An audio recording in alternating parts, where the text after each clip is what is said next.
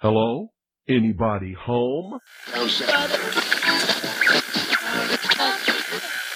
Today, I want you to open your mind. I've almost come to the conclusion that the story is so damning that the mass of people can't deal with it. We are in process of developing a whole series of techniques to get people actually to love their servitude. We face a hostile ideology, global in scope, atheistic in character, ruthless in purpose, and insidious in method. For we are opposed around the world by a monolithic and ruthless conspiracy that relies primarily on covert means for expanding its sphere of influence. To change the minds and the attitudes and the beliefs of the people of the world, especially the United States, to bring about one world socialist totalitarian government. The potential for the disastrous rise of misplaced power exists and will persist. It has patterned itself after every dictator who has ever planted the ripping imprint of boot on the pages of history since the beginning of time. If you can get people to consent to the state of affairs in which they are living, then you have a much more easily controllable society than you would if you were relying wholly on clubs and firing squads and concentration camps. Tools of conquest do not necessarily come with bombs and explosions and fallout. There are weapons that are simply thoughts, attitudes, prejudices, to be found only in the minds of men. The military-industrial complex not only controls our government, but they control our culture. As you connect the dots between different people, organizations, places, religions, history, suddenly the picture starts to form. If you don't connect the dots, it's just a mass of what's all this about. The kingdom of God is within man, not one man nor a group of men, but in all men, in you. You, the people, have the power to make this life free and beautiful.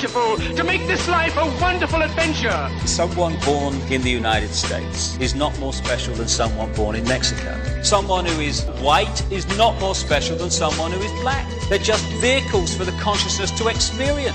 Brutes have risen to power, but they lie. They do not fulfill their promise.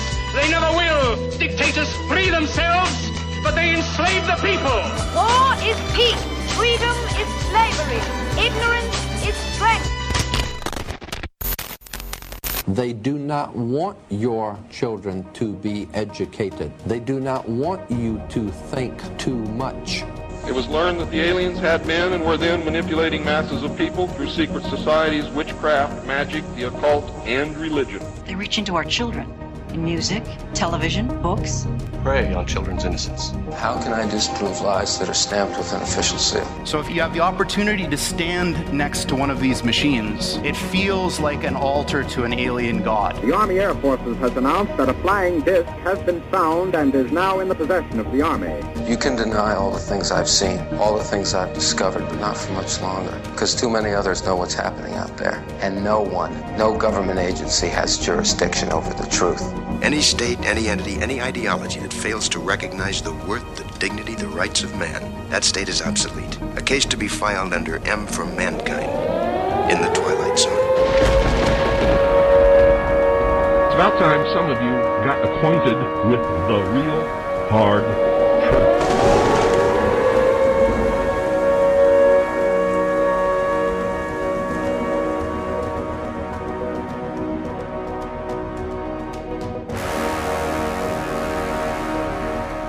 I'm Ryan Gable, and this is The Secret Teachings radio broadcast on the Fringe FM.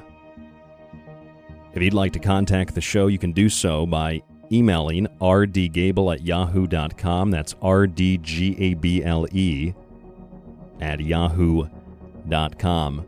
Find us on social media at facebook.com/The Secret Teachings.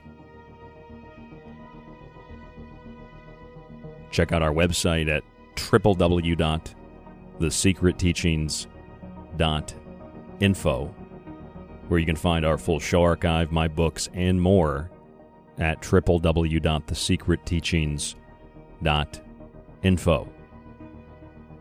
I just barely made it back into studio here. I had the intro going, and I realized I did not have a drink, so I ran out and boiled some water real fast, a little tea kettle. Got myself a little glass of tea here, It's a hipster glass of tea. I'll be honest with you. It's a jar, more so than a glass. So yeah, I drink out of a jar sometimes, but I'm definitely not a hipster. I drink out of a jar just because it's more convenient. I can pop a lid on it, take it with me. I guess if that makes me a hipster, I don't know.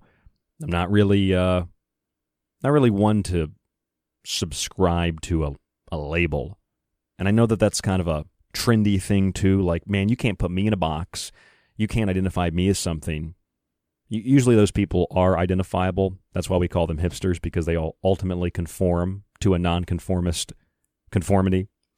But the reason that I take this little jar with me, this little lid, nice glass of tea here. I let it cool down first, of course. I like a cold tea more so than I like a hot tea, or at least a warm tea. And I do more of a traditional Japanese kind of a tea. I don't really make like a gallon of it to drink at once. I do, you know, just a little bit. You want the first sip. I forget how they do it. How do they do this in Japan? They take the first sip, and then they take a second sip, which is like the majority of the tea. So you get like a warm, hot sip to test it, and then you get the majority of the tea, and then you have a tiny bit left, and you let that get cold, and then you drink that. I think that's how they traditionally do it in Japan, or at least I saw that in a documentary or something one time. But the reason I'm talking about my tea here, you know, other than to convince you I'm not a hipster, is to me this is something very enjoyable. A nice glass of tea, whether I have a non-bleached tea bag, which to me is important. I don't want to be consuming a bleached tea bag. And I have, you know, a little bit of water in here, pretty simple. Going to do my little dunking of the tea bag in the water there. Water's turning a nice dark brown color. It's a echinacea with lemon tea, one of my favorites. And now I've got a nice hot glass of tea there. So again, the reason I'm telling you about this is because it's very simple. It's a very simple thing. And I derive pleasure in life out of a nice cup of tea. Sometimes I don't want to get up and go make it, but I get up and I go make it. Usually it's when I'm stressed for time. Like I sat here for an hour before the show and I didn't make a glass of tea. I had a snack. I had some homemade salsa I made, some beautiful fresh local tomatoes, cut those up real thin, hit some green peppers and some jalapenos and some onions in a blender a few times, keep it kind of chunky. Mix that with some onion powder, some lime. Unbelievable. Beautiful, organic, most of it local salsa. Had that, and I didn't go get the tea. I mean, I spent more time making the food than I do. Little things sometimes I feel, you know, I just don't want to do that. And I don't know why I don't want to do it, because it's so simple, and it took me like a minute and a half to make the tea. I thought I was going to be late for the show, but I get back and I hear Jordan Maxwell talking. You know, they don't want you to be educated. They don't want you to think too much. And as soon as I heard Jordan's voice, I was like, oh, I made it. I'm not late. Simple. I derive pleasure from it. And it's something that I also realize, as simple as it is to make a nice glass of tea to make myself happy, I get lazy sometimes about it. And I think, I don't know if I really want to do that right now. I don't really want to get off the couch and go make a cup of tea. But why? I ask myself, why, Ryan? It'll take you like 90 seconds to do that. You pour the water, heat it up, put the tea bag in, that's it. Well, I know that I, personally, the experience of what my life is, I'm always trying to create something or to do something, to accomplish something. It could be as small as making a nice cup of tea. It could be something like writing a book. I'm highly critical of myself, and I think I'm a bit of I overwork myself, let's put it that way. And I don't need to do that. I think a lot of the overworking comes from the brain. It comes from the mind. I have a lot of downtime here or there in between things, but I just spend a lot of time thinking about what I need to do or what I should do, and I don't want to sit still for too long. And that's just who I am, but it's also, I think, a little bit damaging, and it's not good to my health mentally or physically, or spiritually for that matter.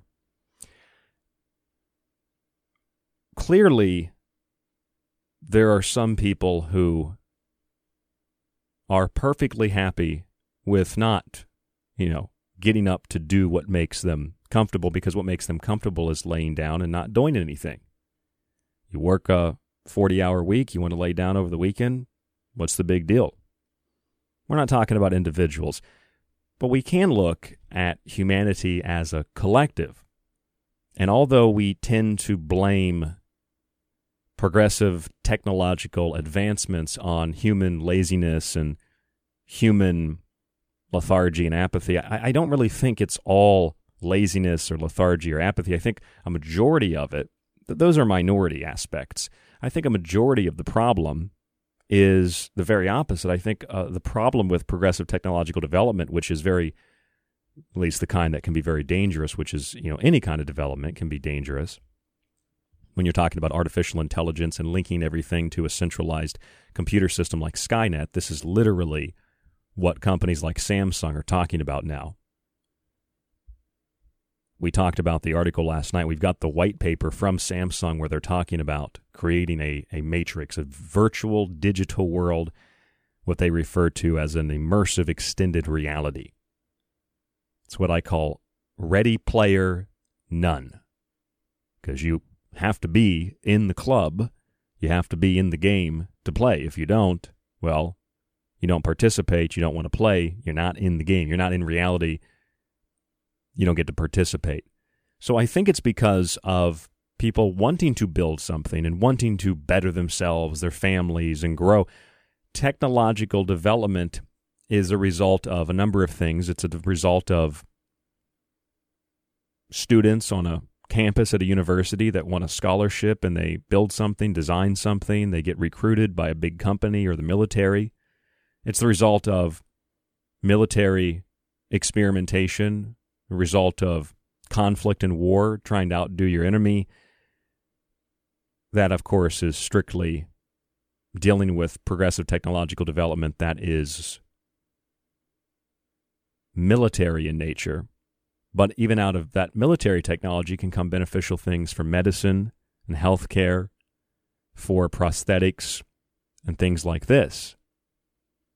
So even when you design something to help soldiers kill other soldiers or to help soldiers protect themselves, however you choose to define it or look at it, a lot of that technology can also be used to help civilians, help people build society, build civilization, build cities, build infrastructure, build, networks of communications. I mean, the internet itself came from the military. Various parts of the military came from the military, came from DARPA. DARPA used to be ARPA, Advanced Research Projects Agency. There's a really good book on DARPA. I almost finished it, and then I got caught up in some other history books. It's called DARPA, and it's by Annie Jacobson, who wrote, it's The Pentagon's Brain. Some of you may have read this. It's a really good book. I've been meaning to try to get a hold of this woman so I can do an interview with her. I've heard her on some other shows.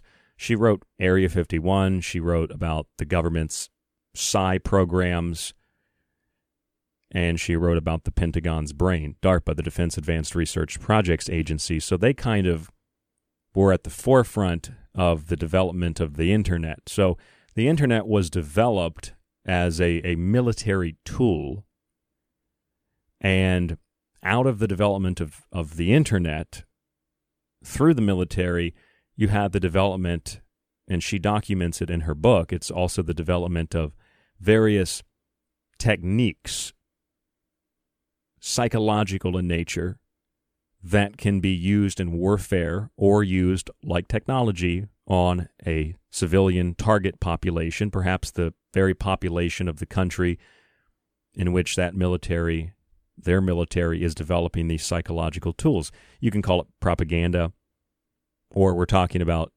weapons that use frequencies to control or to incite violence or calm people down or whatever the case might be. So those kinds of technologies and those kinds of studies and research, all that has been developed alongside of things like the internet, and it's all been used for warfare. but it's also used for advertising and marketing to sell products. And, you know, when you sell something, it's not, you're not just selling a product. A lot of times you're selling an idea. The product is secondary to the idea. What will you feel if you don't have this product? So it's the idea of feeling a certain way you need to purchase, you know, said product. And the internet and social media and these various outlets that we connect into a digital world are very similar to that, because when we connect to the internet, we're a part of something. The idea is we're a part of an environment, a social environment, one in which everything is digital and the physical world has been replaced by this new digital environment. This new digital environment is really the final frontier. It is the frontier of the human mind. It is the conquering of the human mind. Research and development, military or otherwise, is not so much focused on space.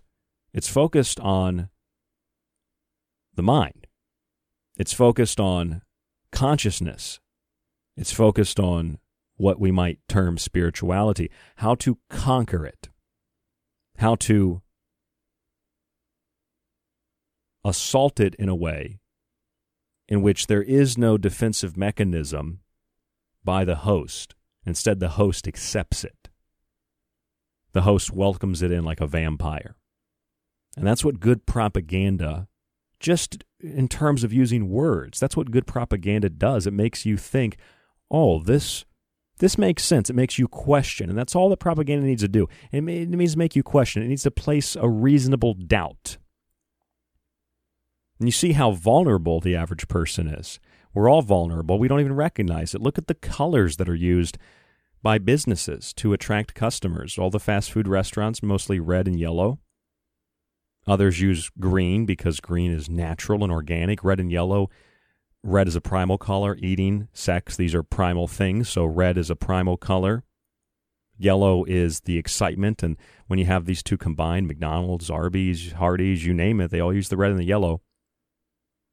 It entices us. We want to go eat something there. It makes us hungry unless we consciously are aware and we override it. So these are basic things that are just a byproduct of understanding human needs, whether that's in food or it's the selling of sex, as marketers might call it, or it's something like the feeling of needing to have a social environment.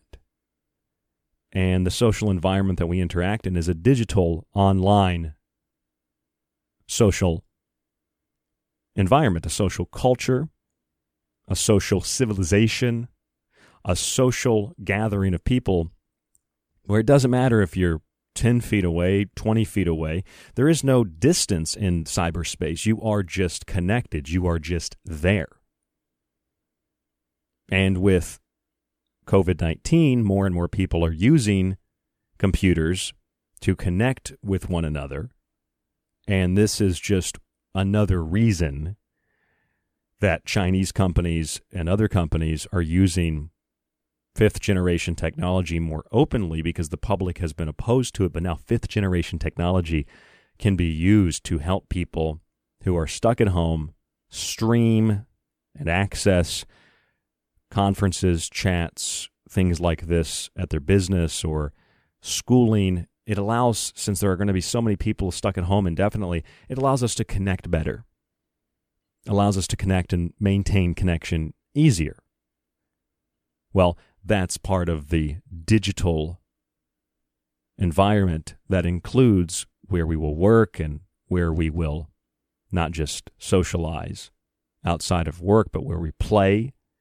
It's where we obtain our feeling of acceptance and the desire and the need we have for connection with other people. But although it provides us with this on the surface, it's ultimately hollow. And so we go on longing for human connection. We go on longing for not just connection in a verbal way, but physical connection, touch with other people, being close to somebody else. It doesn't have to be a sexual or romantic thing. It's just being close to other people, talking, looking somebody in the eye. Video chats, they don't provide you with the same level of connectivity.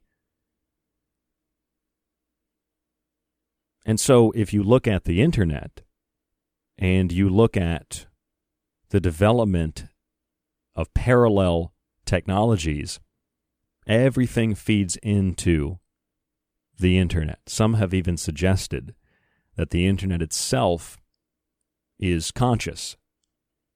And the more computers that are connected to the internet, the more conscious it will become. And the quicker these computers become, the more intelligent this system will become. In other words, it's not just hyper-aware, it's consciously aware. And it's connecting us to something that is otherworldly, an invisible world that we can't see, hacking into this invisible world where we become a digital version of ourselves. We are imprinted into the digital world. I was reading this statement by Caleb Scharf, director of astrobiology at Columbia University. And he was talking about extraterrestrials. This was a couple of years ago. And he said, quote, "Perhaps hyper-advanced life isn't just external. Perhaps it's already all around. It is embedded in what we perceive to be physics itself. From the root behavior of particles and fields to the phenomena of complexity and emergence." In other words, life might not just be in the equations, it might be the equations. Kind of, again, almost paradoxical in the way that it makes you think and reverse your thinking and then re-reverse your thinking, and you really try to understand, what does that mean, that life is not just a part of the equation, it is the equation. Perhaps the internet is not just aware, the internet is consciousness.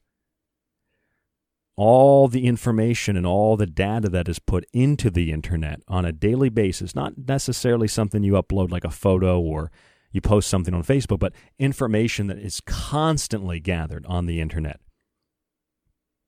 The amount of information, I couldn't even take a guess. I don't know if there's a word to describe it.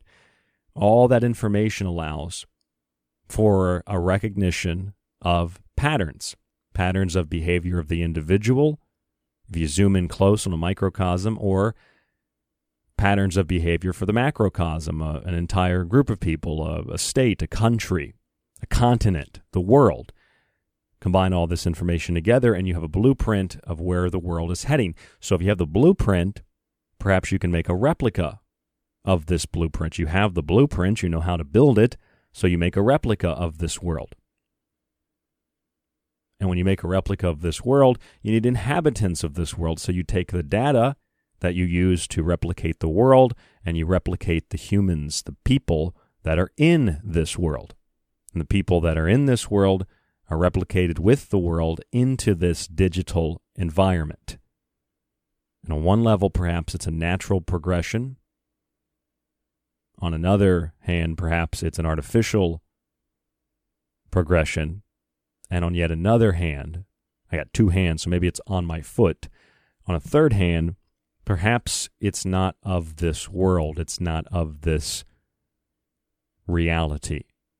Perhaps it is embedded in what we perceive to be physics itself. From particles and fields, life is not just in the equation, it is the equation, as Caleb Scharf said.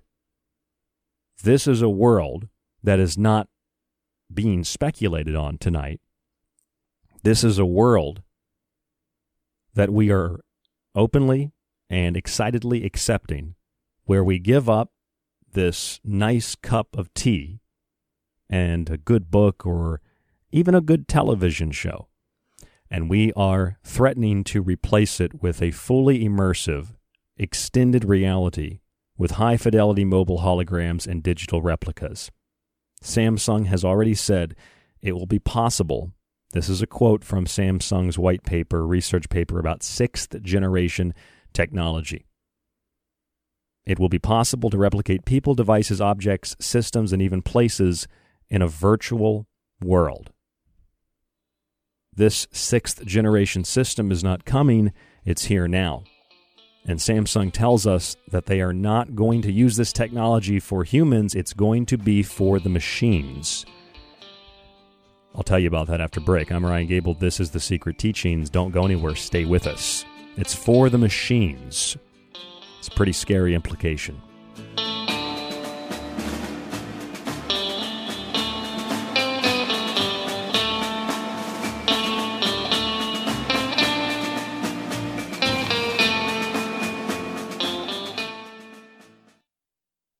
Howdy, this is Jim Mars, the New York Times bestselling author of Crossfire, Rule by Secrecy, Rise of the Fourth Reich, and my latest one, Our Occulted History. And you're listening to The Secret Teachings.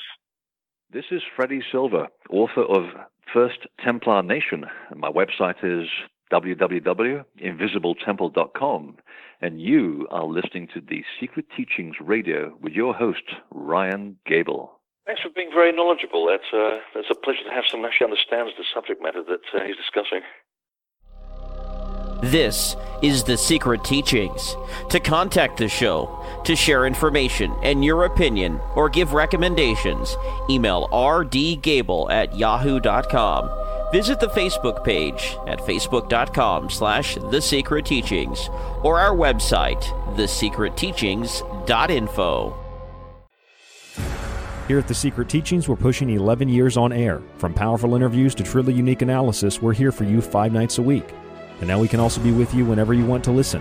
Just subscribe to our archive today and get access to stream and download every show after it airs.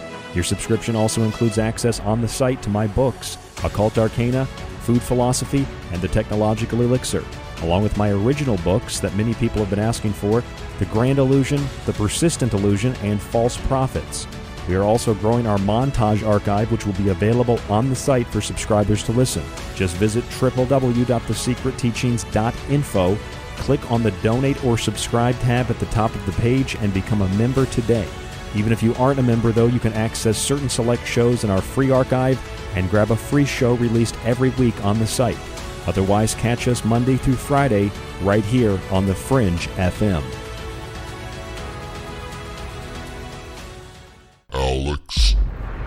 Hi, I'm Alex Exum, and you're listening to KTLK, The Fringe FM. The Secret Teachings t-shirts are now available through TeePublic and the show website at thesecretteachings.info. Whatever your color or size, check out the full selection on our website. Shirt designs include the Secret Teachings logo, our Occult Arcana shirt, the infamous Mothman, and of course the Blue Chicken Avian shirts, among others like the Paranormal Desert shirt. Check them out on TeePublic by searching for The Secret Teachings, or simply visit thesecretteachings.info and select the merchandise option at the top of the page. If you're interested in all things that include the occult, from witchcraft to voodoo, and from mythology to alchemy, then why not check out the book Occult Arcana, complete with hundreds of beautiful images. Maybe you want to look at technology, black goo, UFOs, and demonic pacts made in the entertainment industry. Check out The Technological Elixir, black goo, transhumanism, and invoking AI. Or if that's not enough and you want a practical look at food, lifestyles and ingredients, even those in your pet food, with free solutions to better health, then check out Food Philosophy. All three of these books are available in softcover or PDF at www.thesecretteachings.info. That's where you can read reviews, see pictures, and even order yours today. It not only supports The Secret Teachings and Fringe FM, but most importantly, it supports you. The truth is out there. There's something out here. And so are we. KTLK Digital Broadcasting, The Fringe FM. I'm Ryan Gable of The Secret Teachings Radio Show, and you're listening to KTLK Digital Broadcasting, The Fringe FM. Check out my show, The Secret Teachings, Monday through Friday, right here on The Fringe, 11 p.m. Pacific, 1 a.m. Eastern, U.S. time.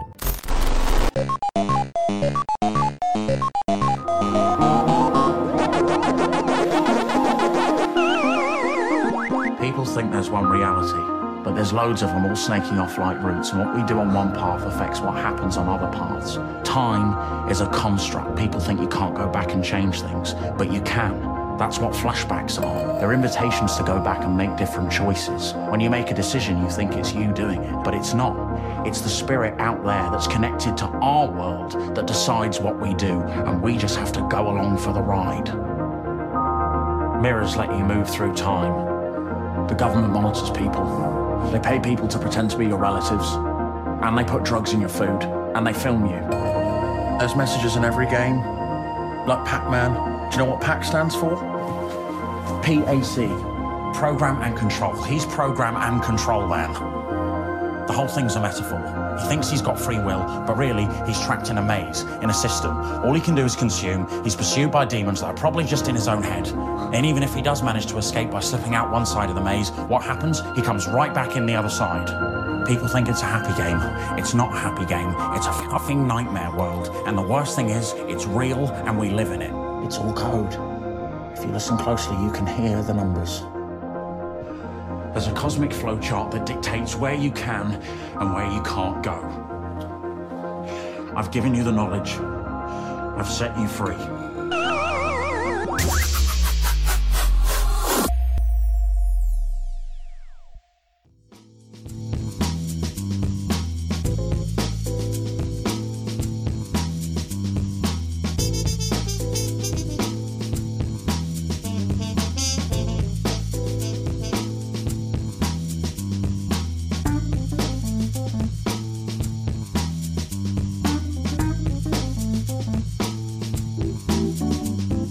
I'm Ryan Gable, and this is The Secret Teachings on the Fringe FM.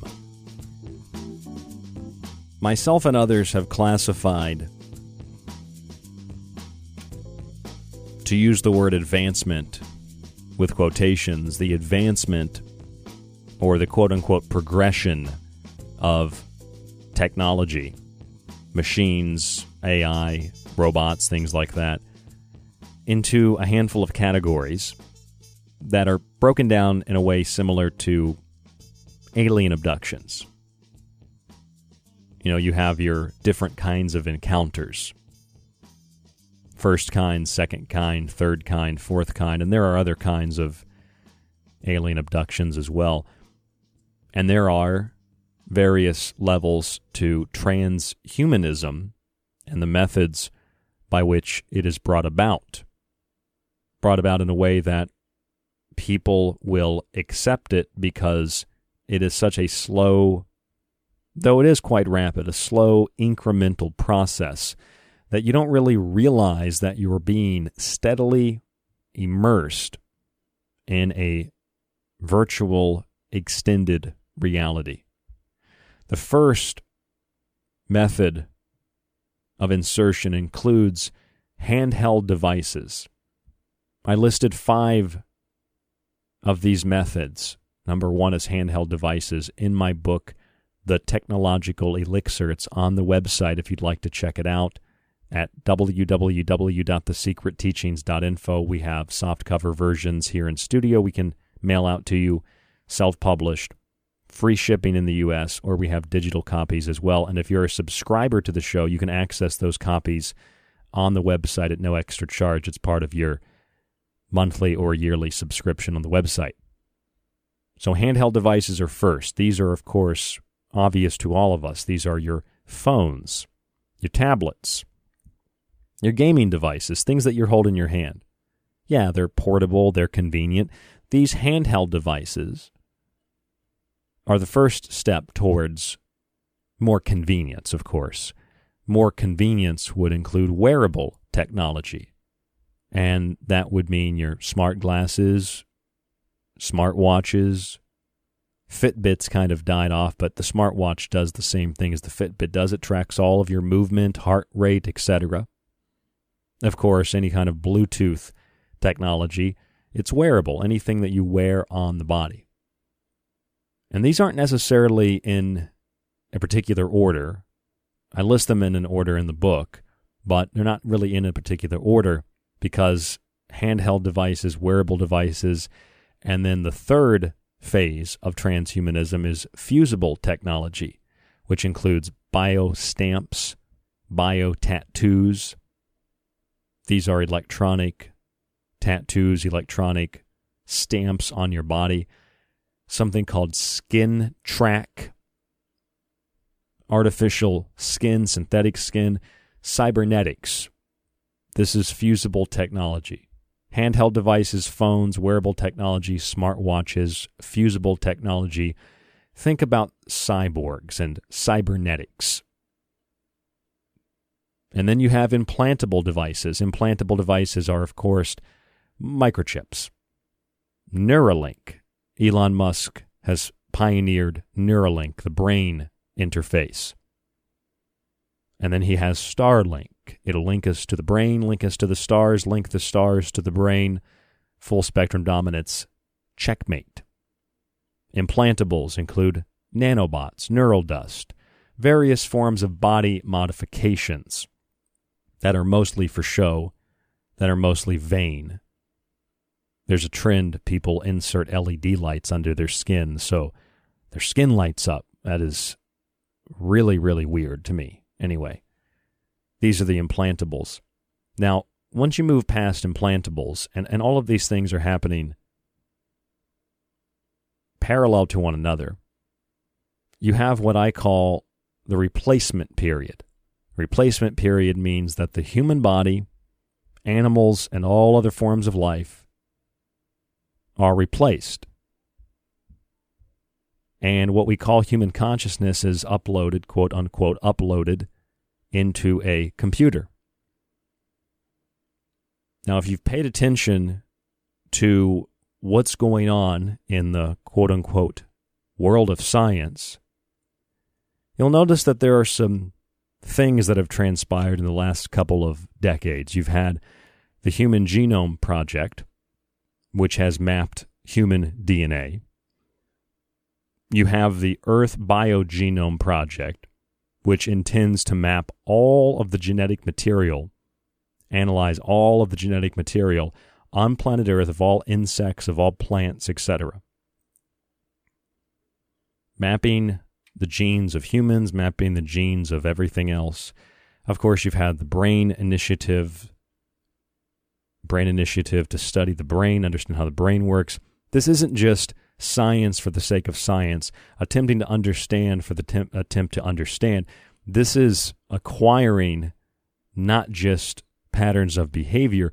This is the acquisition of the coding for human and other forms of life on planet Earth, insects, animals. On one level, it is to understand it better, so that scientists can genetically alter it, not modify it, because that implies making it better, so that they can genetically engineer it and they can claim intellectual property on it. On another level, it kind of seems like you hear those stories of gray aliens and black helicopters and UFO abductions and things like that. Well, in those cases, the standard story for an abductee is that these aliens, whatever they might be, are attempting to gather genetic material as part of a scientific expedition, or it's something they need for their own people, but they're acquiring genetic material from humans. They're acquiring sperm from men, eggs from women, and they're doing the same to animals, taking sexual organs of cattle and things like this. Perhaps it's sampling of an experiment. Perhaps it's something less sinister than that. Perhaps humans are more than an experiment of an extraterrestrial civilization or an extraterrestrial species. But if this were the case, let's say aliens were gathering up all this data, I don't know if that's really a good explanation, because humans do the same thing. I mean, we catalog insects and we catalog animals just to learn about them. So it could be as simple as that, but the data is still there, even if the initial gathering of that data is purely righteous in that it's merely meant to learn about nature. But now that the data is there, now that the data is present and accessible, it can be used not only to rewrite nature, but it can be used with data, which is a currency, the new data, to understand the patterns of human behavior and to understand through those patterns the genetics, through that information, through that data, how everything works and ticks so that the system can be brought to chaos, and then out of chaos can be derived order. An order that will most certainly be a new order, an order that you've never seen or experienced before, an order that will take one hell of a lot to bring it about, because those aware of it or not will not be so happy, will not go quietly into the night, will resist the overthrowing of their sovereign state, their sovereign nation. Things are building to a crescendo. You may think that this technological development, AI, that this has nothing at all to do with biblical prophecy, nothing to do with the paranormal, nothing to do with conspiracies, but it has everything to do with everything. Even if we're just simply showing that the analogy between collecting all this data is kind of like what aliens do in abduction reports. They're collecting data. They're collecting genetic material. Maybe that's enough to show that humans that are doing it are not being influenced by an extraterrestrial source. But we talk about these things because it's all relevant. Every single component of the discussion tonight is relevant so that we can understand the bigger picture. If we don't have an understanding of the base, of the foundation, then how are we going to comprehend the whole structure? How are we going to build the whole structure? It's my job to bring you a concise overview of these things so that when I bring you the main structure of the idea, of the story, of the theme, it fits on top of the foundation and it stands and it's solid and it's stable. That's what my job is as a radio host, is to bring that to your attention. If you think about, this might seem off topic, but if you think about something like ADHD, or autism. How is ADHD and how is autism classified? It's often classified by normal childhood behaviors or normal human behaviors because adults have autism and ADHD, right? It's kind of the same way that disease is diagnosed, with sneezing and coughing and puking and diarrhea. These are just natural reactions the body has to any kind of poison or foreign substance, but these symptom complexes are designated disease markers. And sometimes you get misdiagnosed because, well, there really isn't a disease. There's only an environment of dis-ease, an environment of illness, and there's no particular illness, if you will, or direct thing that caused it. When you cough, when you sneeze, when you puke, when you have diarrhea, when you have a fever, these are just things that alert your body, that alerts you that there's something wrong, and it's your body's way of taking care of it. Are there things outside of the body that can help? There sure are. There are things outside the body that can help but cause more damage than they do help.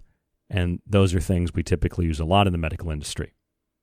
But what it really is it's, whether it comes to, ADHD, something mental as they consider it to be mental, or it's something physical like, fever or puking, It's medical and psychological gaslighting, because what they're doing is telling you your child has a disease because they want to run and play on the jungle gym.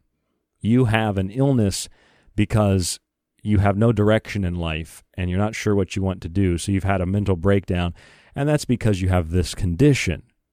No question of how the condition came about or why they feel a certain way. Here, take these drugs. You all know this. We all know this. This is how it works. But this gaslighting is a classification system in order to place blame. This is a system that is used within the political sector as well, that if a country wishes to take care of her own people and to provide for the common defense of her own people and not be a police state to the world, that this country is somehow being selfish and destructive. When the United States government, for example, or representatives thereof violate the law of the land, and they wage wars of aggression to build a global empire, people that we could classify as globalists, people that want a global system of governance, they believe that this is acceptable.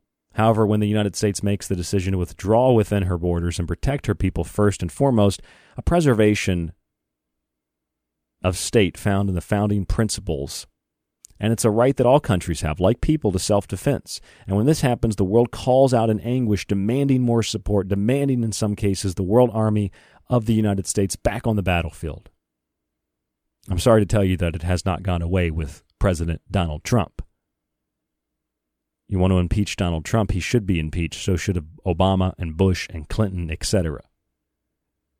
We had a look last night, if you listened to the show. If you didn't, I'll give you a little overview now. But we had a look last night at an article from Foreign Policy. That's the magazine, Foreign Policy, claiming that the world government, which, of course, doesn't exist, there is no world government, has actually been run by the United States of America. It's been operational for some time, and all the terrible things in the world are a result of what the United States has done. It's kind of like that Bill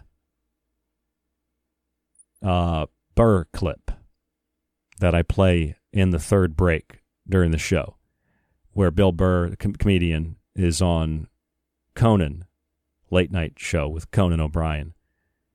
And he says, this is basically politics. He's like, one side says, we did all the good stuff. All the good stuff that was done, that was us. And we would have done more good stuff if it wasn't for those guys. He's like, and then the Democrats are like, no, we did all the good stuff. And all the bad stuff was because of you guys. Well, this is essentially what people are levying on the United States of America as a country, that all the bad stuff in the world, all the terrible things are a result of the United States existing and representing as a symbol, no matter how corrupt, liberty and justice and freedom for all people.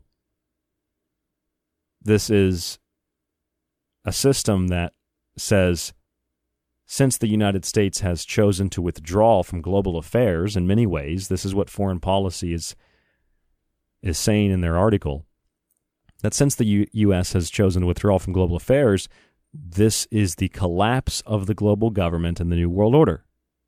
This is what it says in the article, that's the collapse of the global government. And this, therefore, leaves a vacuum that could be filled by what Foreign Policy, the publication, calls global clubs. So they suggest that there is a world government. The U.S. has been running this world government. And now that the U.S. is deciding to take care of her own people, the U.S. is no longer a world superpower. China could step in, and the United States is over. And people are excited about that. And one scratches their head and wonders why they're excited about that. I mean, it's obvious if you think about it for more than a few minutes why that is.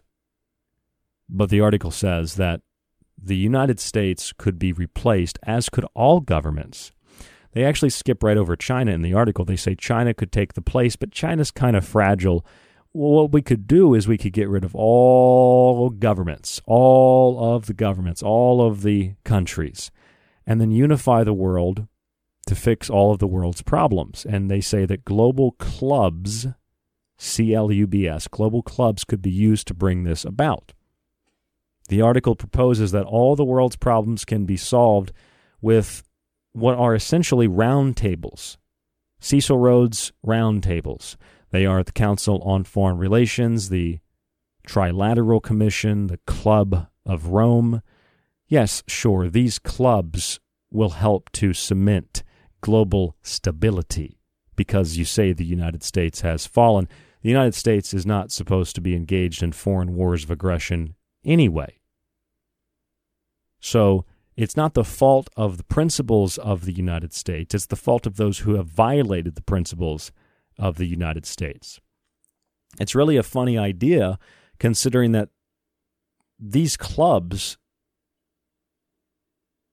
and the idea that these clubs can save the world, it's just ludicrous, considering that that is the job of the United Nations. It's a global governing body that the United States had no business becoming a part of to begin with, but it's a global governing body that's supposed to bring the world together. And, well, I believe it was George H.W. Bush who said, where a credible United Nations can use its peacekeeping abilities, remember? Well, war is peace. Peacekeeping abilities, well, it's really their war abilities, their aggressive abilities, their usage of other sovereign states, the dissolving of those states, and the usage of those militaries combining into a one-world army controlled through a central source, where there probably will be, satellite branches of this empire, and they'll slowly strip away the excess skin once they've sucked out all the nectar and all the fruit in the middle. Then they'll get rid of the skin. The skin is nationality and sovereignty and human rights. And they're going to tell you that it's all about equality and justice. They told you that's what the UN's all about, but the UN hasn't succeeded, so now they want to create these global clubs that are even more unanswerable to the general public, that are completely isolated. You don't know who these club leaders are. You don't know who is going to be a part of these clubs. And they said they want clubs for all kinds of things. They want clubs for vaccines. They want clubs for climate change. They want clubs for cyberspace. And they say that when these clubs are created, the clubs will have countries that will sign up to be a part of the club. It's a big club and you're not in it. And then the countries that sign up to be a part of the club will have to be restricted by the policies, or they're not laws, they're just things the club asks you to do. And if you don't do those things, well, you might be kicked out of the club. And all this might sound, totally irrelevant when it comes to Ready Player None, the technological sub-reality that's being built around us. But no, it's very important, because what we're being told, if you read this foreign policy article, what we're being told is that the world that is being built right now is a post-leader world, And one wonders how countries that don't agree, in the article they say Russia, China, and the U.S., they don't agree on certain things. So since they can't agree on those things and they can't come to diplomatic solutions, and global governing bodies like the UN doesn't work, let's just try these little tiny groups, these little clubs. Maybe the groups and the clubs will work. Well, again, how do you enforce that? How do you force them to come into agreement? How do you enforce it? Well, you have to do it with force. Political power comes out of the barrel of a gun, as Mao Zedong said. So, of course, those that refuse to participate will be held hostage by the Trade Federation and forced to sign a treaty. Like Star Wars. You seen Star Wars? That's what the World Trade Organization, that's what NATO, that's what these trade organizations and these trade groups are. That's what free trade is all about, tearing down sovereignty and borders and destroying countries at a local, isolated level. One wonders really how nations completely in disagreement with one another certainly just come together and voluntarily enter into a club. Kind of find that strange. Probably have to do it with force. And clearly, this is another attempt to use the concept of equality and freedom to enslave nations and people. Whether it's the Council on Foreign Relations, or it's the Round Table groups, or the Club of Rome, etc., these powerful organizations have influenced nations for over a century. And if you have a sovereign nation that won't join the group, perhaps their compliance in the group, because it's not mandatory, but their compliance in the group is implicating that if you don't do it, well, the military might be deployed from other member nations to get you to comply. In other words, the motto of this new world government is comply or die. The same rhetoric of sustainability and equality was also used by the foreign policy article we talked about last night. All of this relates to technology. If you're not following along, I want to make that very clear. This all relates to technology. The same rhetoric of sustainability and equality used by foreign policy last night we talked about, and those promoting these so-called clubs, big clubs, and you ain't in them. It's the same rhetoric of the United Nations and their Agenda 2030, along with Agenda 21. It's really quite simple to see what's happening here. Any violation of national sovereignty or human rights is being blamed on the United States, is being blamed on other free countries. Terrible things that happen in free societies are being blamed on the free societies themselves. And very oppressive societies, the terrible things that happen are still being blamed on capitalism or being blamed on people having free thought. That's why things go wrong. If we had everything controlled, then nothing bad would ever happen. You know, like the Great Famine in China didn't happen at first, and then when they acknowledged it happened, they said, oh, it was because of capitalists and counter-revolutionaries that, you know, about 40-something million people died.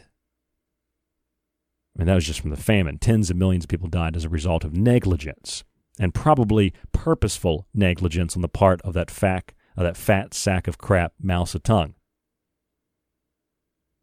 But everything bad is blamed on freedom. That's because freedom is slavery. Ignorance is strength. War is peace. And therefore, since the United States is the bane of the world, they tell us, and the U.S. is withdrawing from world governance, this is what the article says, that the global government is collapsing. It doesn't work, so we need clubs instead to run the world. And therefore, the new world body must step in to fill all the gaps, the slain giant of the United States, all the gaps made by any country that was running the world, those horrible things that countries do to one another. And it's pure gaslighting, and it's very naked. What's going on here? What these publications are meant to implant into the minds of those who read it. Oh, there's a global government, and the U.S. has been behind it. All these terrible things, the wars and the famines and all the murder, this has all been a result of the United States running a global government. Is that what it is? We need to get rid of that. Get rid of the United States. Get rid of the global government. Bring in these clubs where unelected billionaires and eugenicists can determine the direction of civilization, can determine the course of action. When in fact, anything the United States has been accused of and is guilty of, as with any country, are the very things that the founding principles of this country were established to protect against. Liberty and the Republic are the answers to the problem. Liberty and the Republic are not the problem themselves. Free speech is not the problem. Censorship is the problem. Guns are not the problem. People that take guns like any other tool and commit murder are the problem. People that drive drunk are the problem. People that take drugs and take those drugs into communities and distribute those drugs and ruin lives through that way, that's a problem. People that are selfish, people that are ignorant by choice, people that would rather scream and call you names and tell you you can't speak and you can't have defense of yourself or your property or family because I want to have my own version of free speech. And that means I get to speak and you don't get to speak. Just fundamentally flawed understandings of what human rights are. Ordained by God. God is divine. There doesn't have to be a guy with a physical scepter in the clouds, but God, it's nature. It's the law of the jungle, which is why George Bush said, where a credible United Nations can use its peacekeeping abilities, and he says, the law of the jungle, right? He said, not the law of the jungle. We'll bring about law and order through this system for a peaceful society, for a safe and secure society. The Republic dies to the sound of thunderous applause. But we're now moving into a time in which governments and men will no longer be the leaders of the world. Governments and men will be replaced. Even in this dystopic future, which is not too far off, these positions of power will be held by artificial neural networks, synthetic intelligences, quantum computers, and machines. That's why foreign policy even calls it the post-leader world. The leaders will be groups, and the leaders will be machines. That's what the 6G system is all about, that Samsung's developing. They say it will be used for machines, not for humans. 5G is the revelation of the method. 6G is the revelation of those behind the method. Robots, artificial intelligence, quantum computers, and things extracted, like Geordie Rose said, inventor of the quantum computer, from other worlds and other dimensions, resources brought into ours, along with monsters and demons and aliens and things from other worlds and other dimensions. And it just so happens that Samsung teamed up with CERN to bring about this sixth-generation technology. I'm Ryan Gable. This is The Secret Teachings. Don't go anywhere. There's more after this right here on The Fringe. Check us out on the website, thesecretteachings.info, rdgable@yahoo.com. Subscribe today. Get a book on the website. Support us, support the network, and support yourself. Again, www.thesecretteachings.info.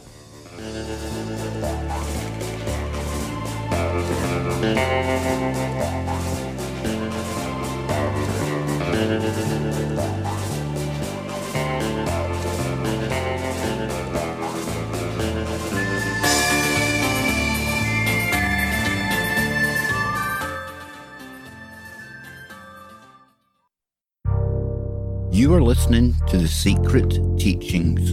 To contact the show, to share information and your opinion, or give recommendations, email rdgable@yahoo.com. Visit the Facebook page, facebook.com/The Secret Teachings, or visit the website at www.thesecretteachings.info. Here at The Secret Teachings, we're pushing 11 years on air. From powerful interviews to truly unique analysis, we're here for you 5 nights a week. And now we can also be with you whenever you want to listen. Just subscribe to our archive today and get access to stream and download every show after it airs. Your subscription also includes access on the site to my books, Occult Arcana, Food Philosophy, and The Technological Elixir, along with my original books that many people have been asking for, The Grand Illusion, The Persistent Illusion, and False Prophets. We are also growing our montage archive, which will be available on the site for subscribers to listen. Just visit www.thesecretteachings.info, click on the Donate or Subscribe tab at the top of the page, and become a member today. Even if you aren't a member, though, you can access certain select shows in our free archive and grab a free show released every week on the site. Otherwise, catch us Monday through Friday right here on The Fringe FM.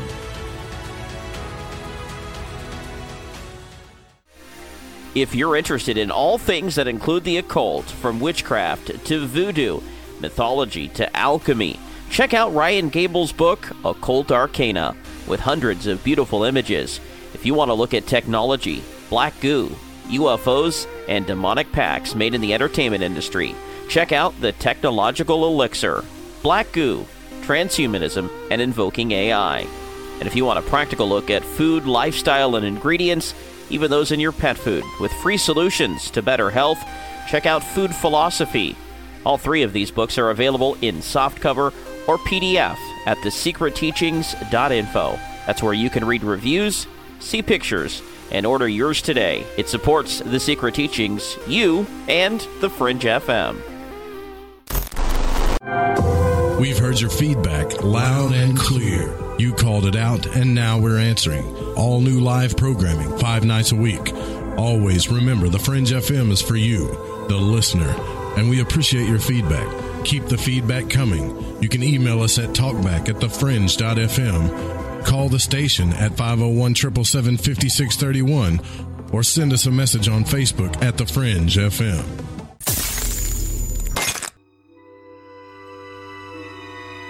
The Secret Teachings is the middle ground between the mainstream and alternative, between the official story and clickbait conspiracy. It lies between man's lack of critical thinking and his acknowledgement of discovering the patterns of nature. This is a radio show of objective analysis, from the occult to pop conspiracy and health.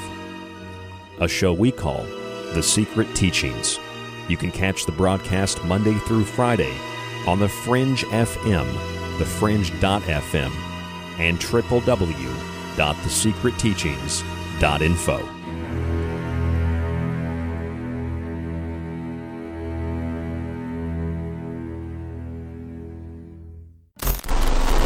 Join me on a journey where getting lost is the only true destination. Where the past, present, and future all coexist on the same timeline. I'm reminded that the future is not some distant glimmer, but a bright light shining in your eyes. This is the future we are in right now. Welcome to a future where our true reflection is only revealed once the screen goes dark. Welcome to the darkness. I hope you find it enlightening.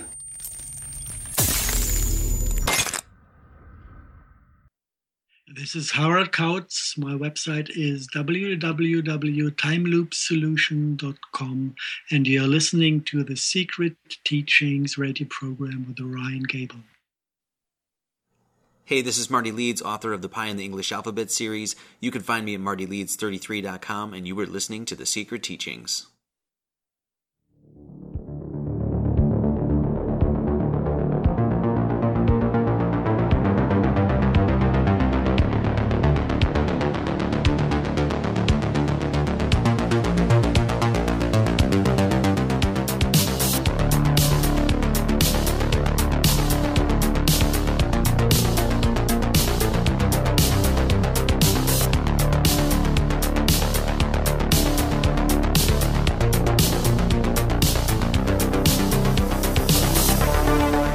You're listening to The Secret Teachings Radio right here on the Fringe FM, Monday through Friday.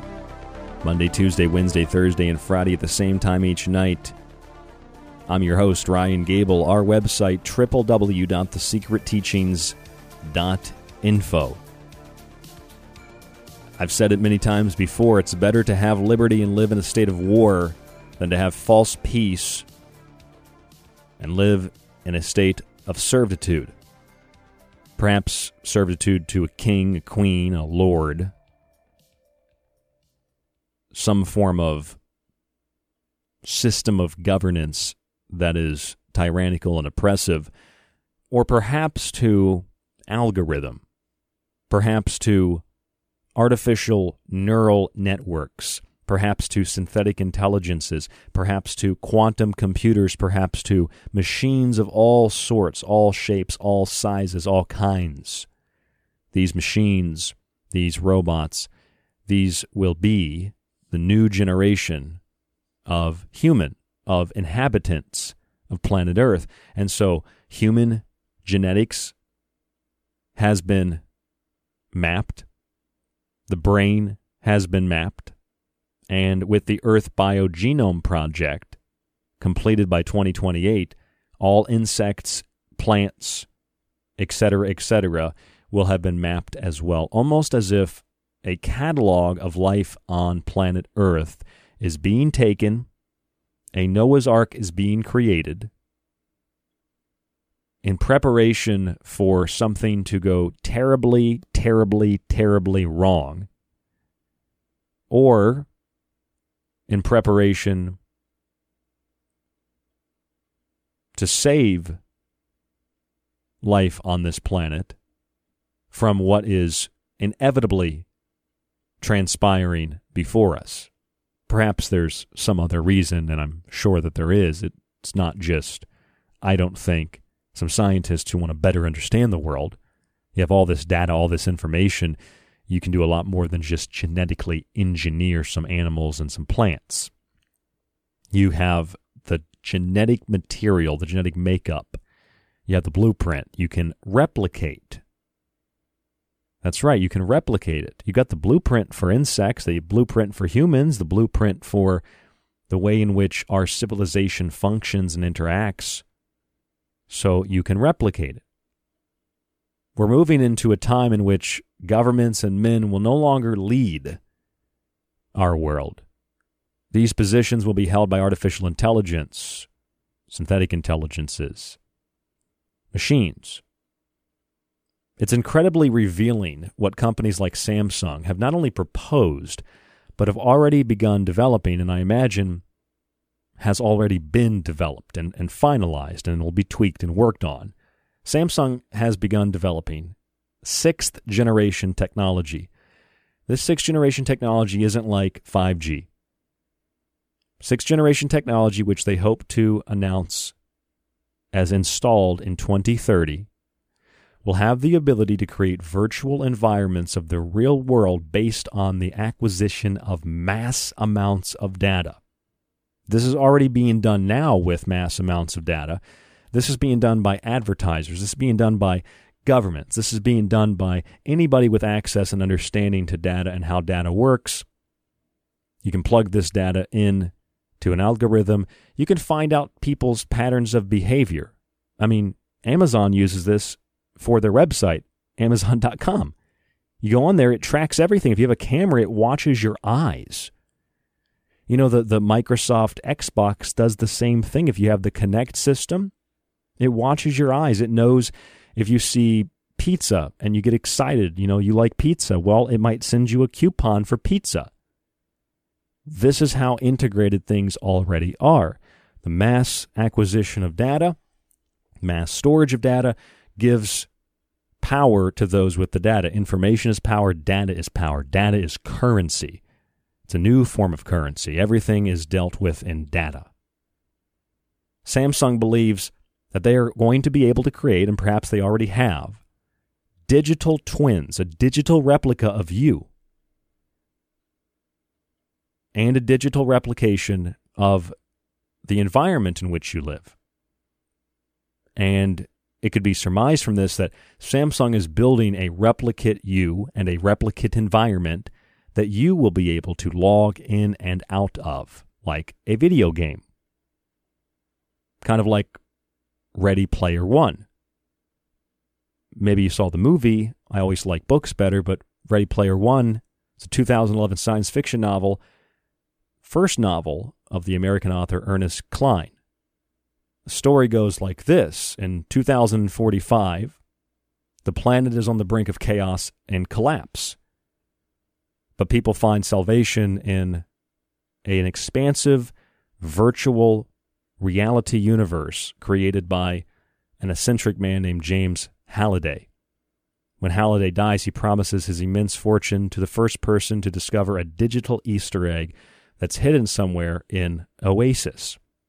Now, this book is kind of metaphoric, but there are a couple of things we can address before we look at the metaphor. The first thing is 2045. 2040, 2045, 2050, somewhere around this time, it's been estimated by computers that Earth will end. Civilization will end. It will cease to exist in 2040 to 2050, somewhere in there, kind of just within that range. This is also the time frame for when, I know there's a Russian billionaire who has been financing understandings into technology, but and artificial intelligence, and they estimate by 2045, I believe, that there will be full immersion into a digital world. I mean, according to the director and engineer at Google, Ray Kurzweil, by 2030, he says our thinking then will be a hybrid of biological and non-biological thinking. In 2013, this was 7 years ago, Kurzweil gave a speech at the Global Futures 2045 International Congress in New York, which he organized. Kurzweil was one of the premier speakers, organized by the Russian billionaire Dmitry Itskov. Here he explained, quote, based on conservative estimates of the amount of computation you need to be functionally simulate a human brain, to functionally simulate a human brain, that's what I've been saying, we'll be able to expand the scope of our intelligence 1 billion-fold.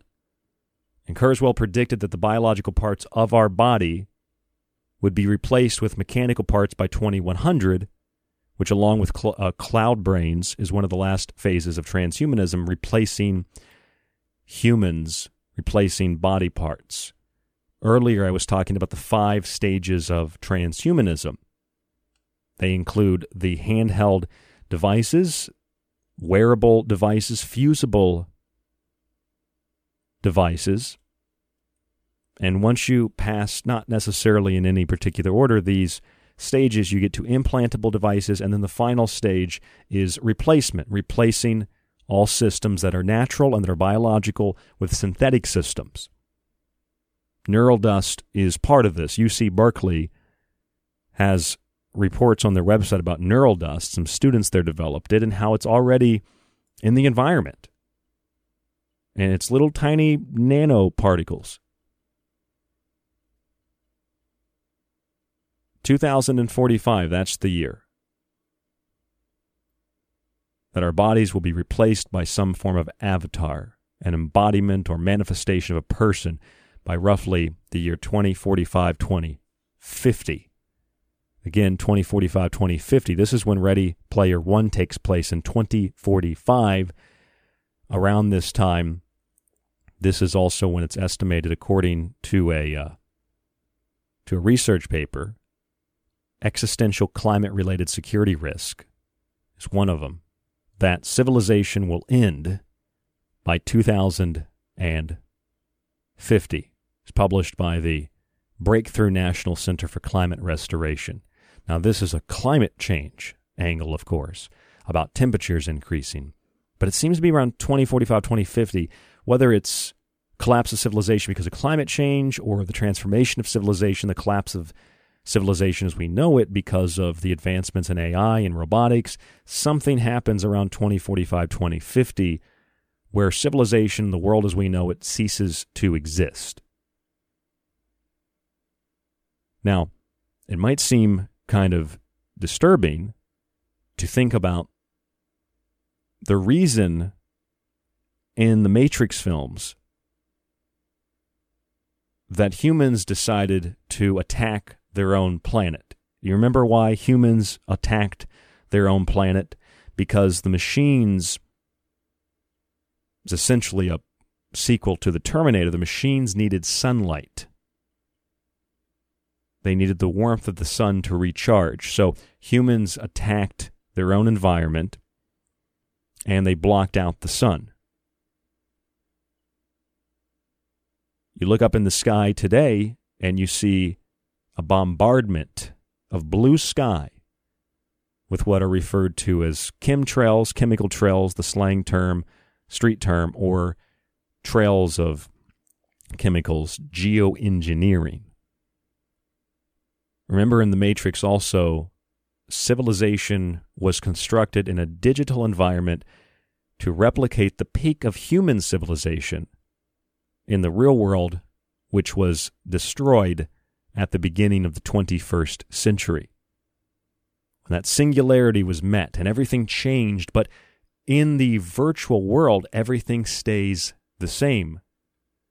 It's like shifting into another dimension. You don't really notice it, but there are slight changes, slight differences.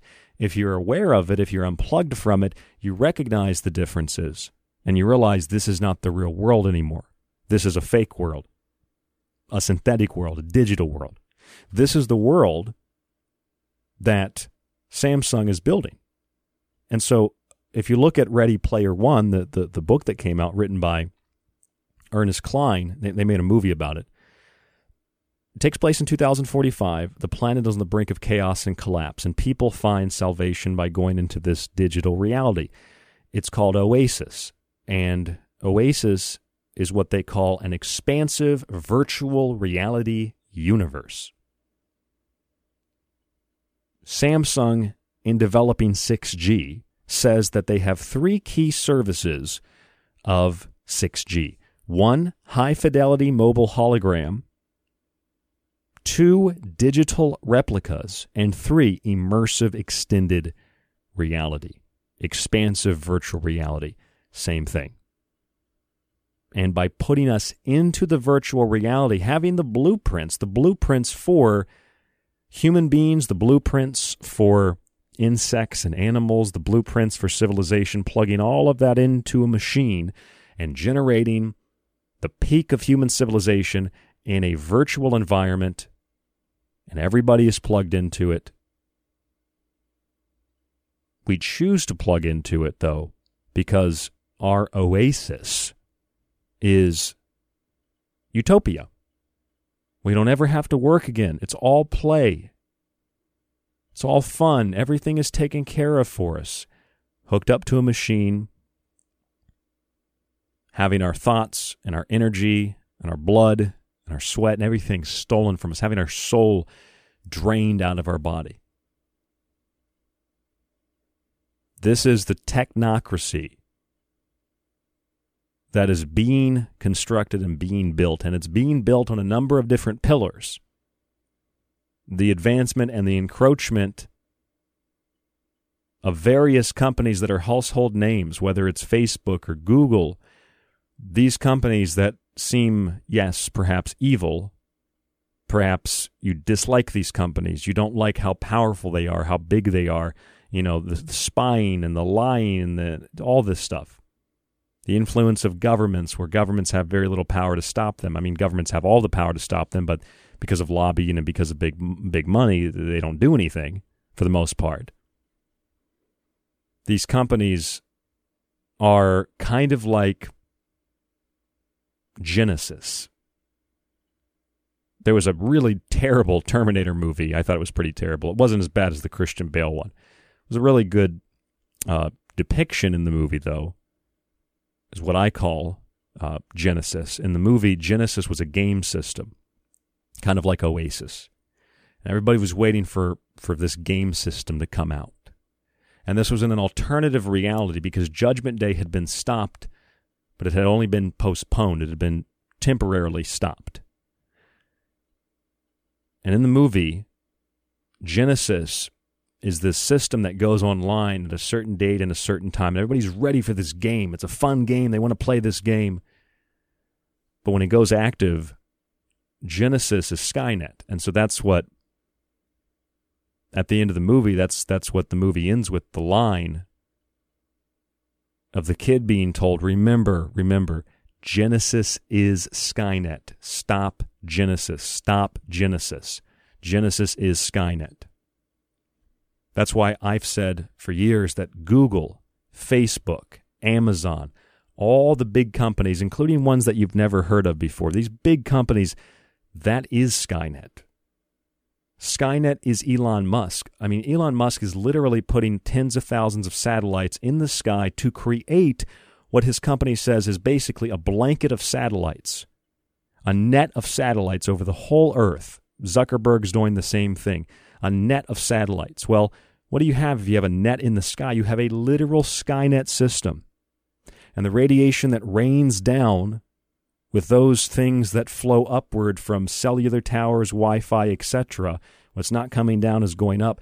All of this creates a sub-reality that is a perfect environment for machines, but a toxic and poisonous environment for humans. So the only way to save the human race is to upload consciousness into the machine, into the 6th generation technology. And what does Samsung say about this technology? They say it is not going to be used so much by humans. Humans will be integrated and immersed. It will be used by machines. Machines will be the overseers and the overlords in this new system, this new order, a post-leader world run by the machine, run by the Terminator. This is the real world. This isn't fantasy or fiction. And this is The Secret Teachings. I'm Ryan Gable. Don't go anywhere. Stay with us right here on The Fringe.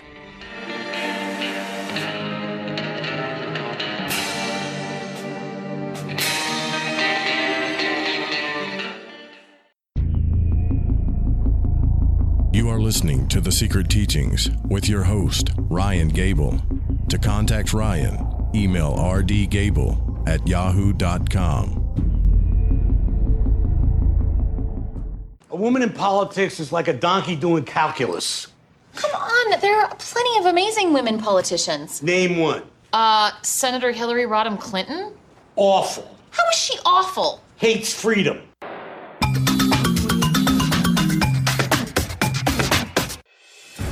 Here at The Secret Teachings, we're pushing 11 years on air. From powerful interviews to truly unique analysis, we're here for you 5 nights a week. And now we can also be with you whenever you want to listen. Just subscribe to our archive today and get access to stream and download every show after it airs. Your subscription also includes access on the site to my books, Occult Arcana, Food Philosophy, and The Technological Elixir, along with my original books that many people have been asking for, The Grand Illusion, The Persistent Illusion, and False Prophets. We are also growing our montage archive, which will be available on the site for subscribers to listen.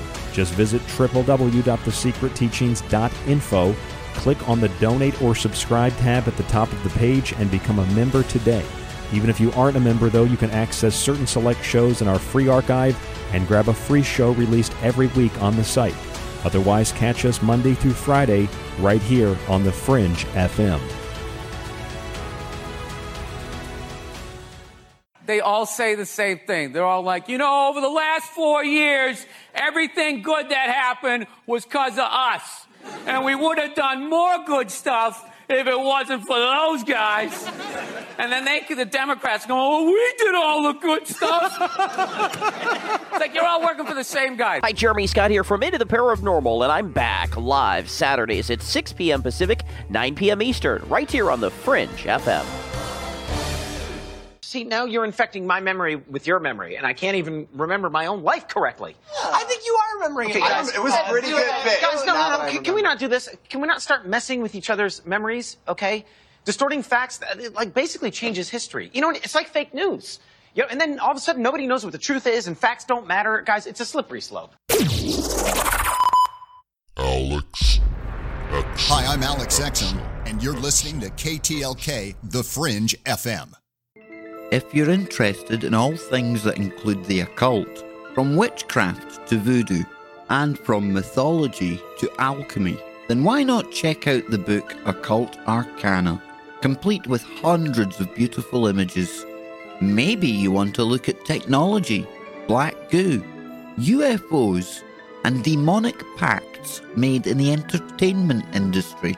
Check out The Technological Elixir, Black Goo, Transhumanism, and Invoking AI. Or if that's not enough and you want a practical look at food, lifestyles, and ingredients, even those in your pet food, with free solutions to better health, then check out Food Philosophy. All three of these books are available in softcover or PDF at www.thesecretteachings.info. That's where you can read reviews, see pictures, and even order yours today. It not only supports The Secret Teachings and Fringe FM, but most importantly, it supports you. Understand the procedure now. Just stop a few of their machines and radios and telephones and lawnmowers. Throw them into darkness for a few hours and then sit back and watch the pattern. And this pattern is always the same? With few variations. They pick the most dangerous enemy they can find, and it's themselves. All we need to do is sit back and watch.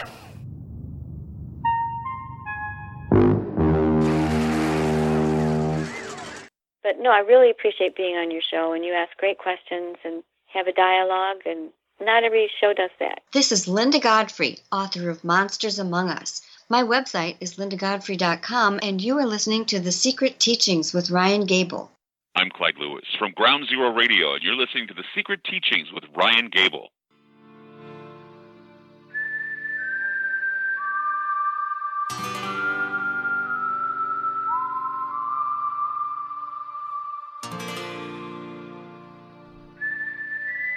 If you have the blueprint to human genetics, plant genetics, insect, animal, all the kingdoms, you have the genetics for all life, you have a blueprint for all life, you have a blueprint in the patterns of human behavior. You take that blueprint, you can rebuild. You can build for the first time, rebuild, reconstruct that material into a virtual and digital world. And no, that's not just the backstory of the war between man and machines in the Terminator and the Matrix films, the original stories, that is what's happening before our eyes right here on planet Earth. Someone said to me the other day, they said, you're much more concerned about this anti-human agenda than you are about black people being killed by police. And I said, well, actually, more white people die at the hands of police. That's just a statistic. And if you want to argue the semantics of that, we can. Yeah, I mean, there are more white people, but yeah, I wouldn't have that argument. That's it. But yeah, I am more concerned about the anti-human angle because it includes all human beings. Every single human being, not just one group of people. Yeah, I'm more concerned with the anti-human angle, of course. For those of you just joining us, I'm Ryan Gable, and this is The Secret Teachings. We've been on air for over 10 years now. Probably 3.5, 4 years on the Fringe FM now, something like that. You can catch us 5 nights a week right here on the Fringe, same time every night. Big archive on the website. There are some free shows there if you're not a subscriber. You also get access to my books on the website when you subscribe. And you can find the books separately on the website, softcover, physical books, and digital books. Supports you, the network, the Fringe FM, and us when you buy a book or subscribe to the archive at www.thesecretteachings.info. It lets us do shows like this, shows that I know because I listen and I put my life into this. You don't hear this on very many other radio shows, this kind of topic matter, this kind of diving into a subject. There are some shows that do it and some shows that do it better than us. And we do some subjects better than them. Because we're teammates in this, we're colleagues in this, and we're bringing this material to you to give you a different perspective on the world. I mean, this is what science fiction does. This is what fictional stories do. Stories like Ernest Cline's 2011 science fiction novel, Ready Player One, where in 2045 the planet is on the brink of chaos and collapse, and people decide to place themselves into a virtual world called Oasis, a virtual, expansive reality, looking for this Easter egg that'll grant them an immense fortune, the fortune of the founder of this, the developer of this program, named James Halliday.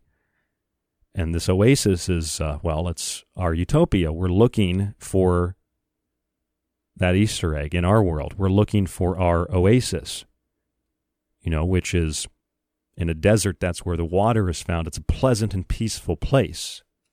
On the outside, it's not so peaceful.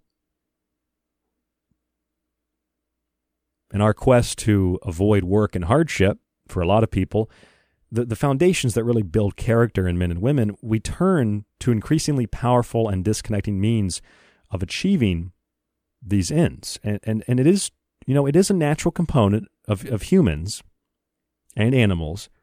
We seek shelter, we seek food, we seek companionship, we seek comfort.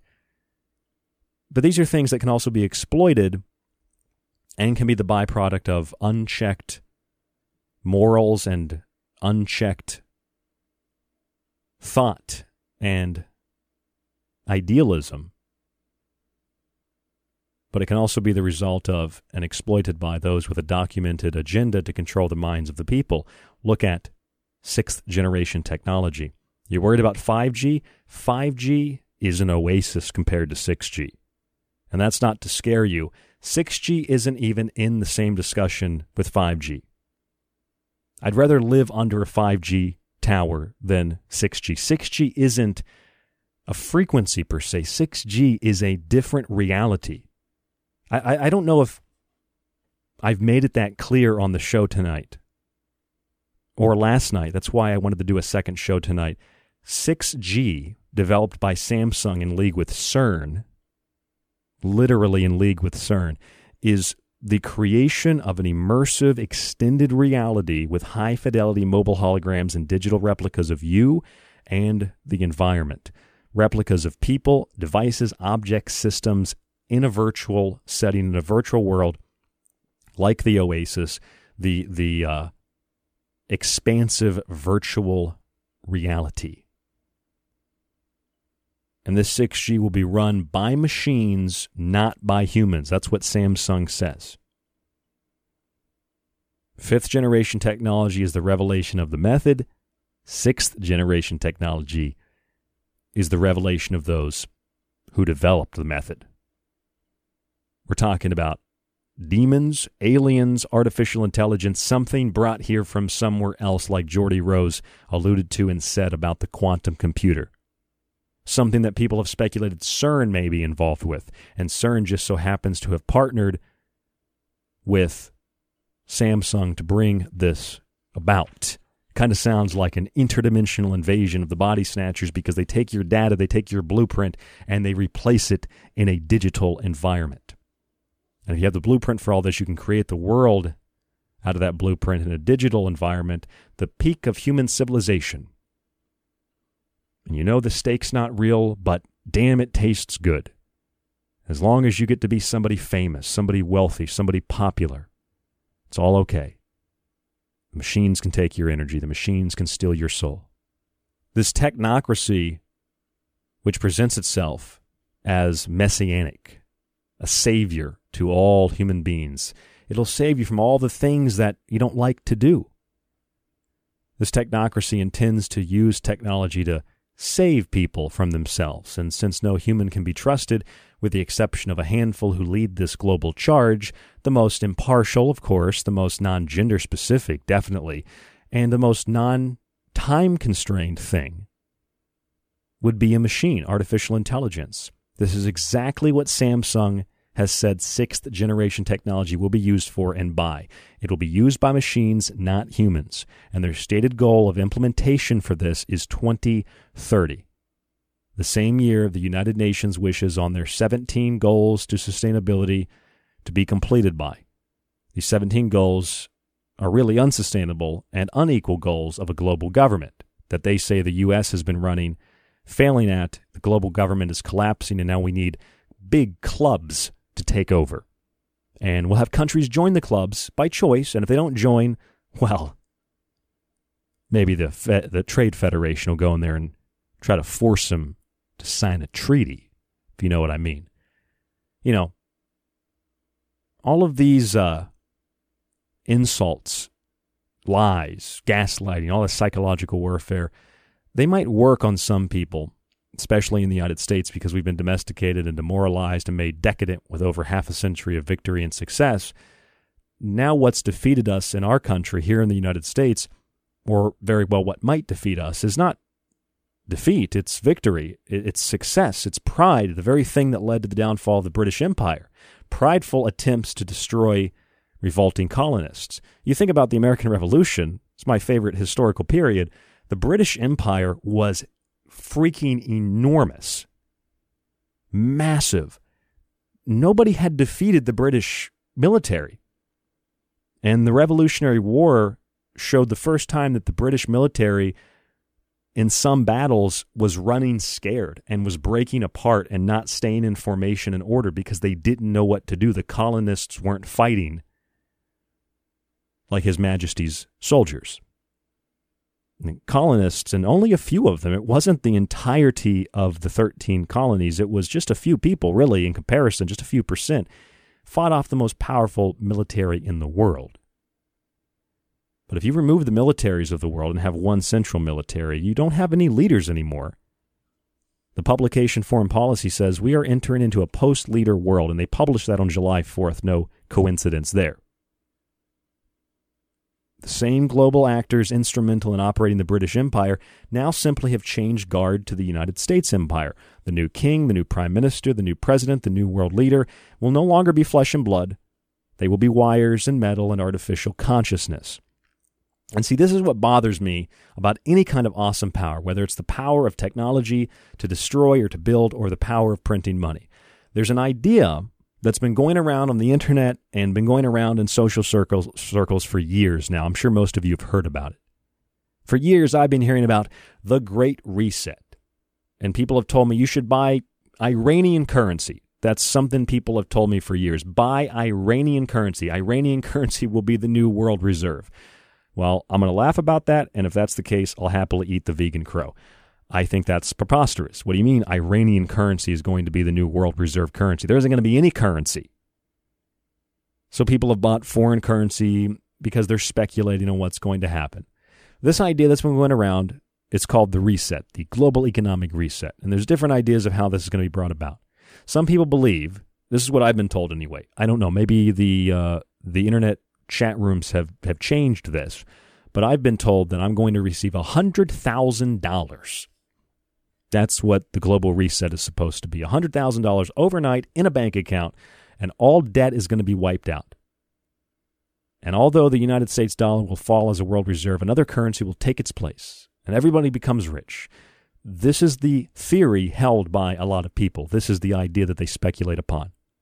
And it doesn't take much of a scholar to realize that this idea is based on where it came from. It's psychological torture, and it's a revelation of another method. For years, people have been told there's a global reset coming, and it's going to be great for them. It's going to be great for their family. It's going to be great for you. They're going to be made wealthy and never have to work again, just like the technocrats promise us the messianic saviors with machines. And then you get news. There is going to be a global reset. And people then believe that this global reset they've been hearing about, it's in their best interest, and it's going to be everything that they were told, everything that they thought. But here's the thing. Do you really think that the global governing bodies, the IMF, the World Bank, the Federal Reserve Banks, the real global government, do you really think that these powerful entities and these powerful peoples and these black nobilities, royal families, do you really think that people who conspired to assassinate the leader of the free world on two different occasions, people who have overthrown nations, people who have destroyed the spirit and the soul of the human being, you really think they suddenly want to drop all the debt, all the control that they have over you and your country, and simply give you a bunch of free money? Well, maybe they will give you some free money, but you're going to have to do exactly what they say when they say it, or you get shut off. You get reset. You don't get to play the game anymore. You become -1 player. Ready Player None. There won't be a player. The Great Reset, the Great World Reset. It's the theme of a twin summit convened by the World Economic Forum in January of 2021. The 51st World Economic Forum annual meeting. It will bring together global leaders of government, business, and civil society and stakeholders from around the world in a unique configuration that includes both in-person and virtual dialogues. The Great Reset, a unique twin summit to begin 2021. This is what it says on their website. The Great Reset will be the theme of a unique twin summit, January 2021, convened by the World Economic Forum. The Great Reset is a commitment to jointly and urgently build the foundations of an economic and social system for a more fair, sustainable, and resilient future. You know what that sounds like to me again? No matter how cheesy it is, I'll say it over and over again. For a more fair, sustainable, and resilient future, for a more safe and secure society. The First Galactic Empire. It requires a new social contract centered on human dignity. Oh yeah, I'm sure that the Red Dragon Prince Charles, who said, "I'd like to come back as a virus to kill everybody," was that Prince Charles? I'm sure he's concerned about human dignity. I'm sure the royal family, who has for centuries consumed human flesh and drank human blood and seen themselves in their golden palaces above the peons and the peasants and the serfs, I'm sure they're really concerned about human dignity. A new social contract centered on social justice. Why does that keep coming up? And where societal progress does not fall behind economic development. Do you know what dignity and social justice, you know what equality and sustainability really means? It means artificial scarcity. It means everybody living in poverty and filth and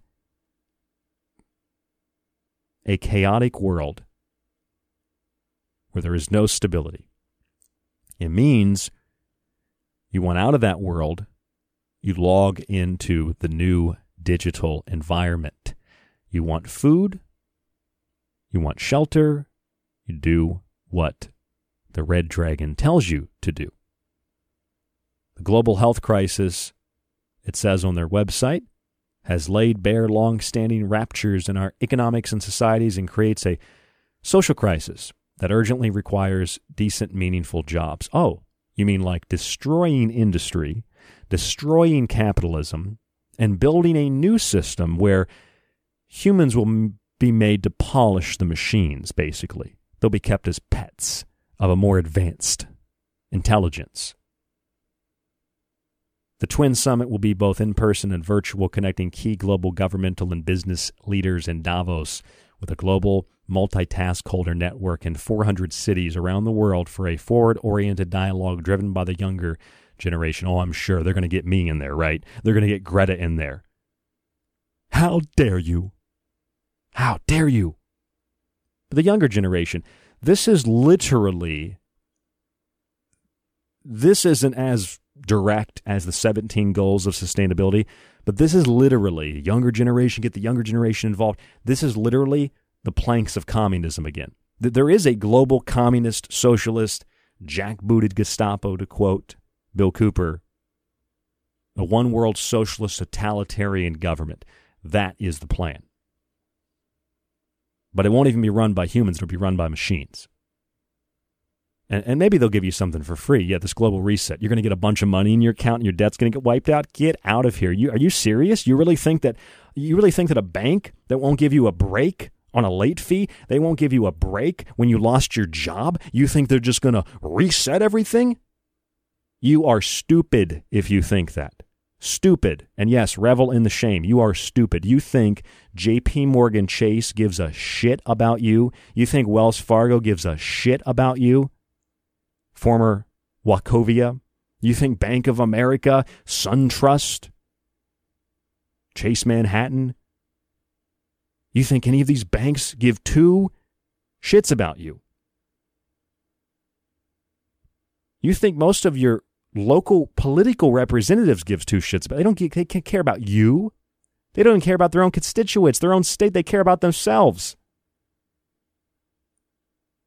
You know, that was one of the things at the Constitutional Convention in 1787 that was debated and mauled over and over again.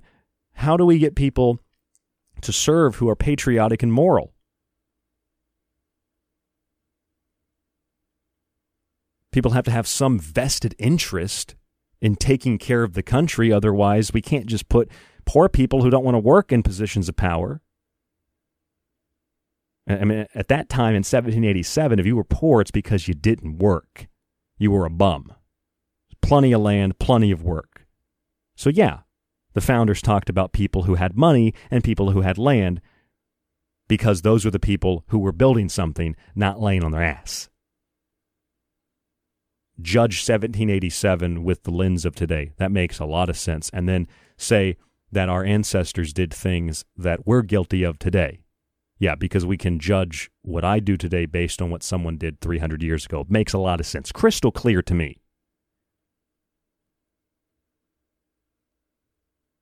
So when I hear Great Reset, I always think of the reset button on a gaming console. And that's basically what it is, isn't it? Just hit the reset button. It all goes back to normal. It's all better. The game froze. Let's try again, right? Turn on CERN, activate the 6G, activate the digital virtual world. These are not terms of rhetoric that I'm using. This is literally what Samsung says. I have the paper here. They said immersive extended reality, high fidelity mobile hologram, digital replicas. They said it in their own freaking words. Replicate people, devices, objects, systems, and even places in a virtual world because they have the blueprint to do it.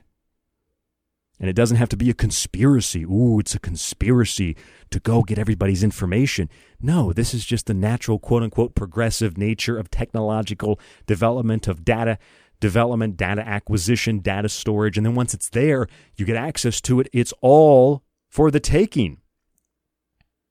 You know, all the books in every library, it's not a conspiracy by authors. Let's write books and put together a big library. It's just people that have written things over the years, over centuries. And then it's, you know, at one point you can walk into the library in the present and you can find works from 500 years ago, from 5 weeks ago that were published. All the data's there. You access it. What do you want to do with it?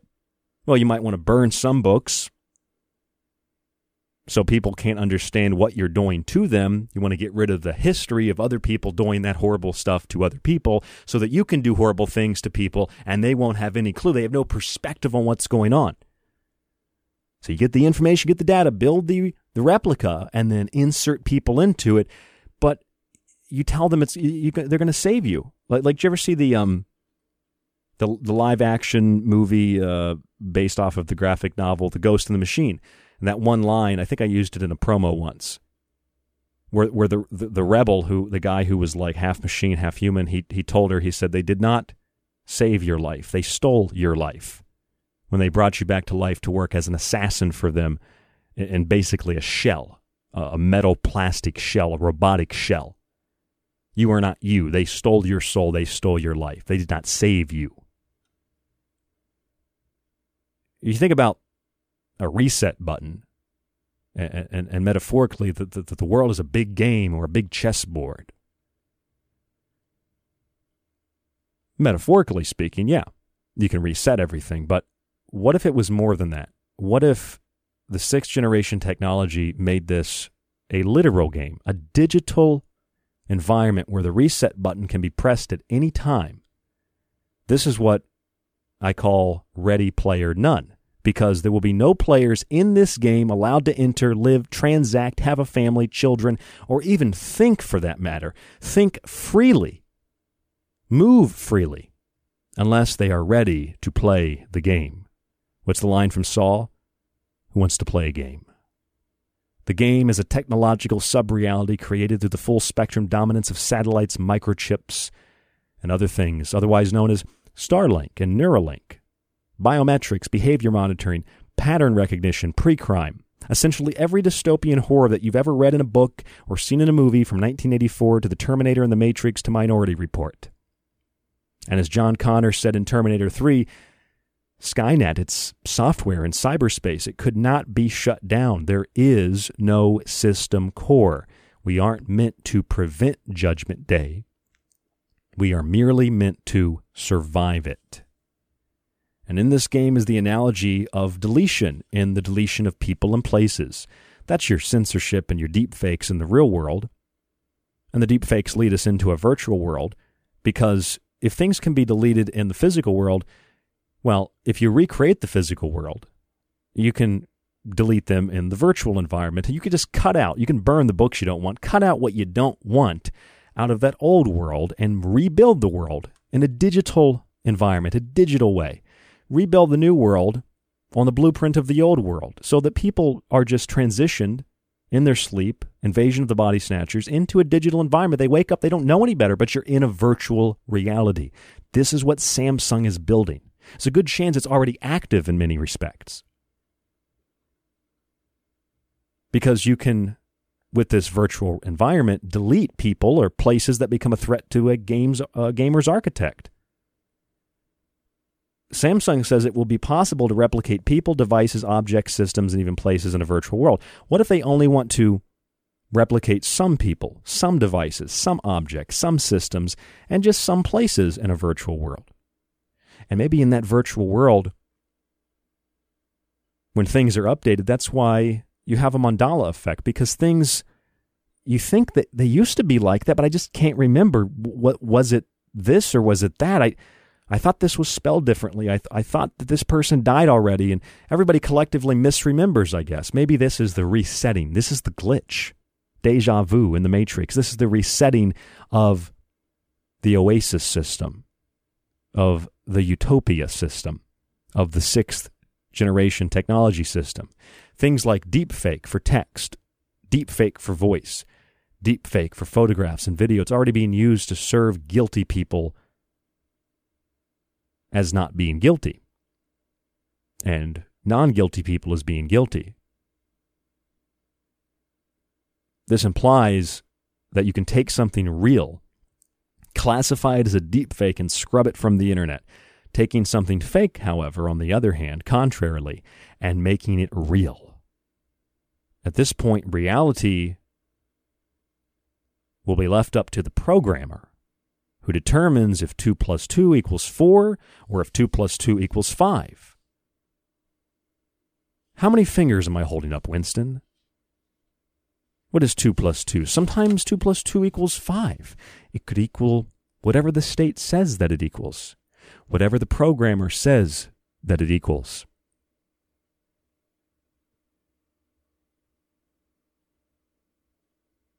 This show starts off with a compilation of really great sound clips, and I know a lot of people hear it and they think, oh, he must be a Democrat. He's got Democrats in there making comments. And I'm not a Democrat. I'm not a Republican. I don't reduce my intelligence or my consciousness to political mumbo-jumbo. There's a quote in there, though, from Bill Cooper that starts the hard music that brings us in.